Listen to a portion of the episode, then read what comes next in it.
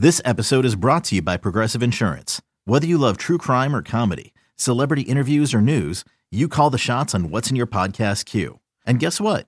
Now you can call them on your auto insurance too with the Name Your Price tool from Progressive. It works just the way it sounds. You tell Progressive how much you want to pay for car insurance, and they'll show you coverage options that fit your budget. Get your quote today at progressive.com to join the over 28 million drivers who trust Progressive. Progressive Casualty Insurance Company and Affiliates. Price and coverage match limited by state law. Today is the day that yours truly will be on the call with Scott Franzke. What's up, everybody? It's Kevin Frandsen. Got a good little show here to preview a little bit of the Marlins series, Marlins Phillies, and how important I think these games will be the entire year against the Marlins. Stick around for this episode of the new Kevin Frandsen podcast.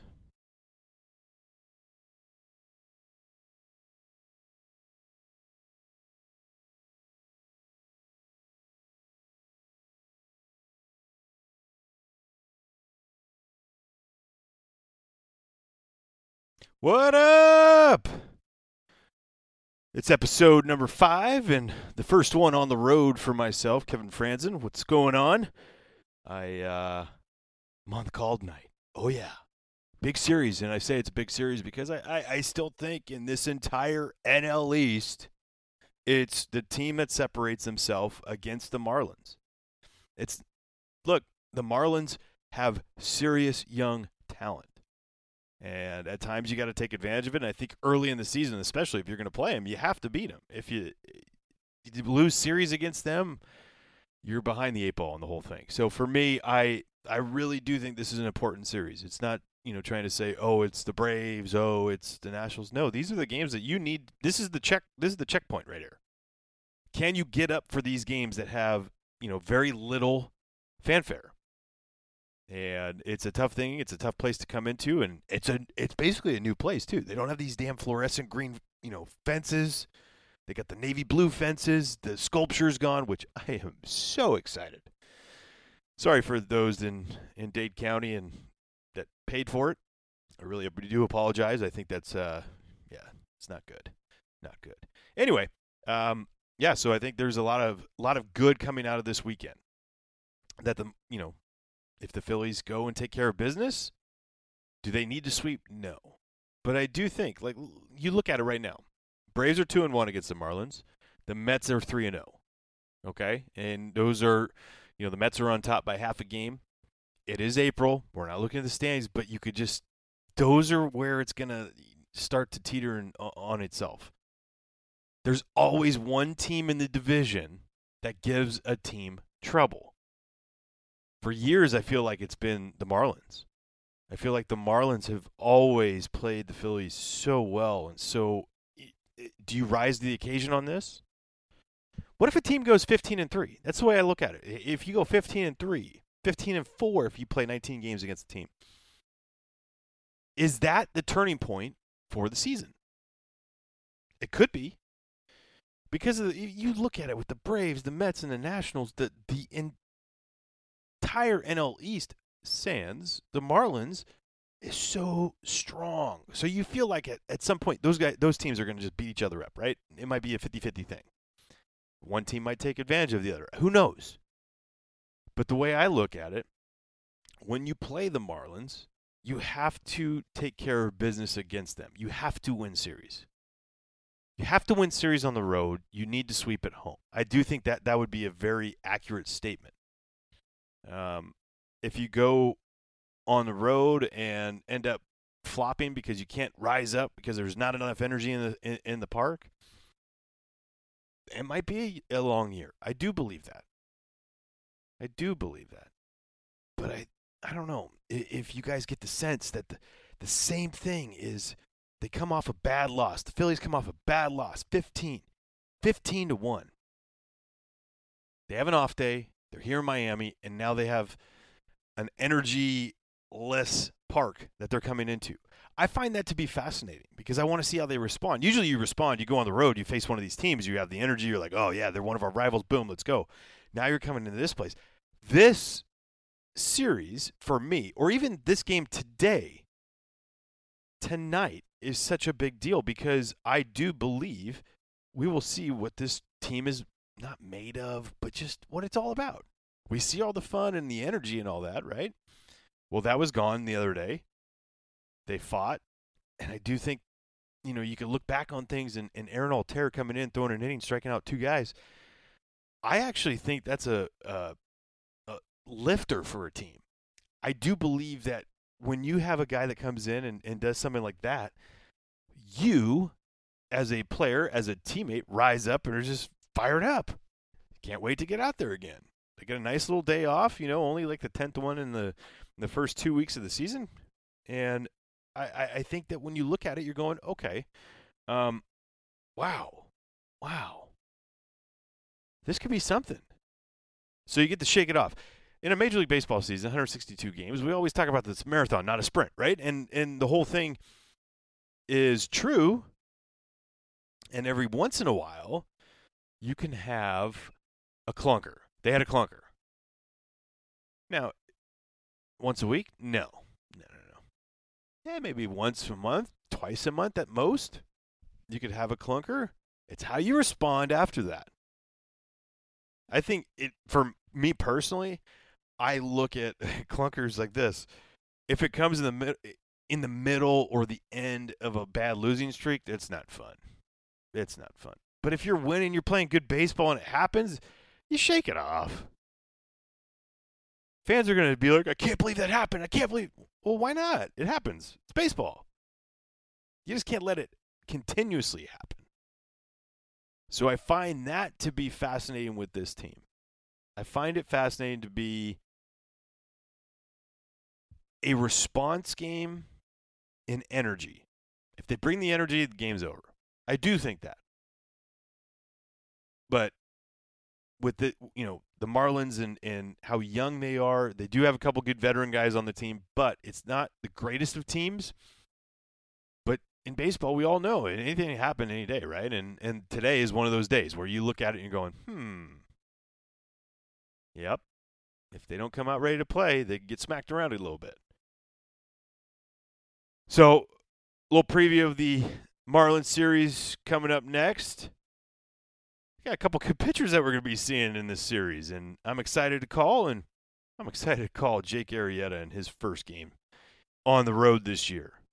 More with the new Kevin Frandsen podcast coming up.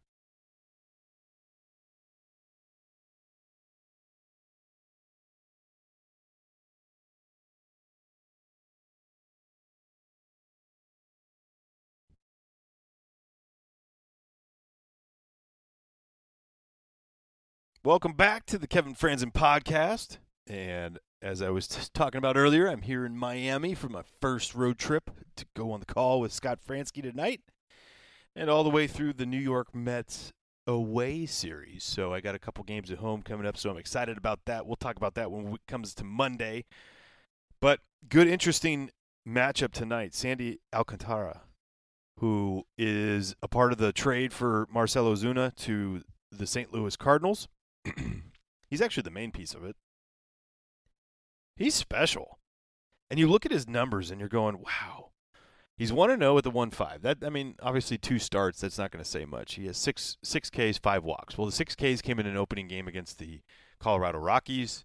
The 5 walks came against the Atlanta Braves in his next start. So he went 6 and 0 and 0 and 5 as far as Ks to walks and I mean, that's inconsistent. But that one first game at 6Ks was at home. The things that you notice about when you look over Sandy Alcantara is first plate appearance through the order. Teams are hitting 250 with a 753 OPS. Then, the second plate appearance, 188 with a 466 OPS to 091 258. Right-handed hitters are hitting 118 with a 301 OPS. Left-handed hitters hitting a 231, 641 clip. That I mean, to me, that says it's great stuff. Great stuff. He's anywhere from 94 to 97. He'll sink it. He has a slider, curveball, changeup. He hasn't thrown his changeup once to a right-handed hitter, so he's a three, you know, three, four pitch pitcher to to a right-handed hitter with a four-seam slider, curveball. But it's usually when you look at Sandy Alcantara to right-handers, four seamer, 41%. Slider, 31. Left-handed hitters, he goes four seamer at 28, changeup at 27, sinker at 21, curveball at 18. That's a phenomenal mix. He's a two-pitch pitcher really against a righty, four-pitch pitcher with a great mix against a left-handed hitter, and it, it, it's so crazy. And then you look at exit velocity, average against him is 82.1 uh, off the bat. Hard hit percentage is, is at 19%, which is nothing.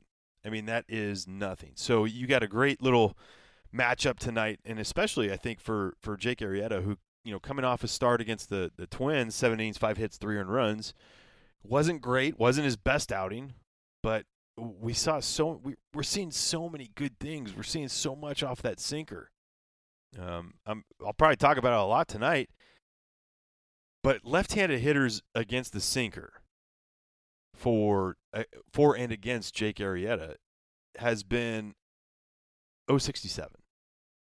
Now, yes, two starts, small sample size, a couple hits here, a couple hits there, everything changes. I get that. Who cares? That's not my point. My point is last year teams hit 320 off him when it came to left-handed hitters and his sinker. 320. 320 to 067. You think something's working. Things are changing. Yeah. So teams righty and lefty last year, 270 against it, 103 this year. To me, that is awesome. So there, the limiting of you know the extra base hit, he has given up two, two homers, both on hanging sliders. It's it, it's I love the evolution of a pitcher, right? I mean, you look at you look at hitters, right, and you can see like, oh man, this guy made serious adjustments. Well, you look at the serious adjustments that a guy like Jake Arrieta has made, and you're like, dang, what is that? Um, what is that? I mean, it's called understanding who you are. Know thyself, as Charlie Manuel would always say. And now that sinker changeup, he's become a changeup off that sinker guy instead of a sinker slider, which I think, you know, helped win him a, a Cy Young, became one of the most dominant pitchers in the National League because of the sinker slider. Well, the slider is not as effective anymore. And he adjusts it and goes to the changeup. That changeup is so gross. So gross. It moves off the sinker at the same same movement. Now he gets hit a little bit when it kind of flattens out a little bit. Um, and he gets a little fast with it, gets a little, you know, doesn't get over it as much as they like to say, and turns it over, kind of flattens out. So see a little, you know, here at this park, you kind of get a little bit more confidence here. Your pitcher ball doesn't fly as much. Um, so I'm excited to see what he's going to do tonight against this lineup. Now it's not a very good Marlins lineup, but anything can happen on any given day. Uh, it's gonna be nice to see Jorge Alfaro, Curtis Granderson, the ageless wonder, Martin Prado there's guys here that you know they they do things that you're going, hmm, okay, they could be dangerous. They're hitting 215 as a team. 253 is the average in, in Major League Baseball right now. Uh, the biggest thing that I look at with them, they're a very free swinging team. They don't have a lot of walks. I mean, Curtis Granderson is leading the team in walks with eight, Brian Anderson at five, Neil Walker at four. Well, two of those guys are serious veterans. And then you got a lot of young guys that are free swinging. Jorge Alfaro, 1 in 13, right? One walk, 13 strikeouts. You're going to see a lot of that. Um, I'm I'm really excited to see Jorge just because of one thing. I love the way that guy plays. How hard he plays. Now, it's not the greatest catcher. He's not. We we got upgraded in the catcher catching department. People are going to be like the catch and throw. I don't care. It's not about the catch and throw. It's about how you handle the staff, blocking balls in dirt, free bases, extra bases, all that stuff. Uh, we've upgraded. But just the way Jorge Alfaro goes about his business is incredible. Is incredible. And so I, I'm, I'm excited to watch him over the next three days. Hopefully, he doesn't do too much. But at the same time, we get to see JT Realmuto make his return absolutely make his return to Marlins Park to all the fanfare. That's sad. I mean, we we go from Bryce and and going back to Washington and all the boos and all that stuff to JT's going to be back and he'll get a couple cheers for sure. For sure. but not nearly as loud because it the uh, the crowd's not going to so much uh, say anything. So, I mean, you get that. Uh, guys to watch out for, I think Peter O'Brien. I got to play with Peter. Uh, he's a first baseman outfielder. He has got some of the most stupid pop you've ever seen in your life. This dude hits two irons. I mean, you think Mark Trumbo and how low line drives end up carrying out 450 feet. That's Peter O'Brien. He's got some scary pop. Obviously, starting the Castro, everyone knows about. and I always think that a guy like Brian Anderson, who's only hitting 178 with one extra base hit, that's he's scary to me. To me, he is scary because you just never know when he's going to break out. So yeah, why not? High chase percentage, by the way, on this team. Marlins chase a lot, so they're well above average of the chase percentage of uh, Major League Baseball. You're not going to see a lot of hard hit balls usually from them because they are one of the softest hitting teams in all the big leagues. I'm kidding. Who knows? I mean, they, they have the exit velocities and all this stuff, and they they say they're above average because only a couple, you know, here and there can skew everything. Yeah, I said that. I'm talking about exit velocity. Oh yeah, oh yeah. So Jake Arrieta goes on the mound tonight. Zach Eflin back on the bump tomorrow. Vincent Velasquez to close it out on Sunday. So it, it's a, I think, well set up for the the Phillies to get a series win, and you can't sweep it unless you can't get first game and second game. So let's stick with game one and get on Sandy Alcantara. Alcantara, Alcantara. Got to go check that for a second, but we got to get on him early because, was, as I've noted with with the stats, is that he gets better and stronger as the game goes on, as, as a lot of great young studs do. Is they get better as the game goes, and and you got to get them early. And if you don't, it's going to be a long one. It's going to be a long one. But same thing goes for Jake Arrieta. If he can get out of the first, you know, first time through the order with pretty much unscathed, I mean, that's when he's at his best. Because the second, third time through the order, he is tough to hit. He gets in that feel, that rhythm you know, 13 innings pitched so far in, in, in the season, and, and to me, that that is tremendous. That is absolutely tremendous. When you're looking at, you know, the game and it's five innings, go to right to your bullpen. Well, a little bit, you know, has to do with how contact conscious he is right now. Soft contact against Jake Arrieta has been incredible. Um, you're looking at, I'm not going to say a high hard hit percentage, but when guys are putting balls in play, it is high. But where is it? It's on the ground. So the exit velo on that really doesn't matter to me because if it's going to be on the ground, it's on the ground. You get these guys to chase, like I said, and if you get these guys to chase, that's going to be a huge, huge, huge night for Jake Arrieta.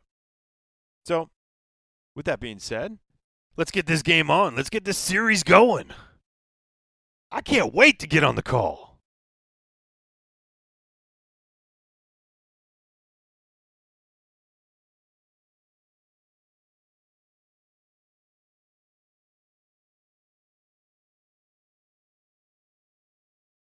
Hey, Rob Bradford here. You guys know I'm always up for a good MVP story, and one of the best stories is Wasabi Technology. Wasabi is the world's hottest cloud storage company, and it's become the go to provider for professional and collegiate sports teams, including 20 Major League Baseball teams like the Red Sox and NHL teams like the Bruins and Vancouver Canucks. Even the Liverpool Football Club is getting in on the Wasabi action. So, why is Wasabi the MVP? Well, Wasabi was purpose built to free businesses from skyrocketing storage costs and unpredictable transaction fees that the Amazons of the world are charging. In fact, Wasabi is up to 80% less than those hyperscalers and doesn't charge a cent for businesses to access their data. From Wasabi's AI enabled intelligent media storage, Wasabi Air, to the industry's only cloud storage service with triple protection against cyber criminals, data deletion, and ransomware, Wasabi's taking the lead in driving innovation in data storage and helping sports teams to unleash the power of their data. Wasabi, another Boston based championship team.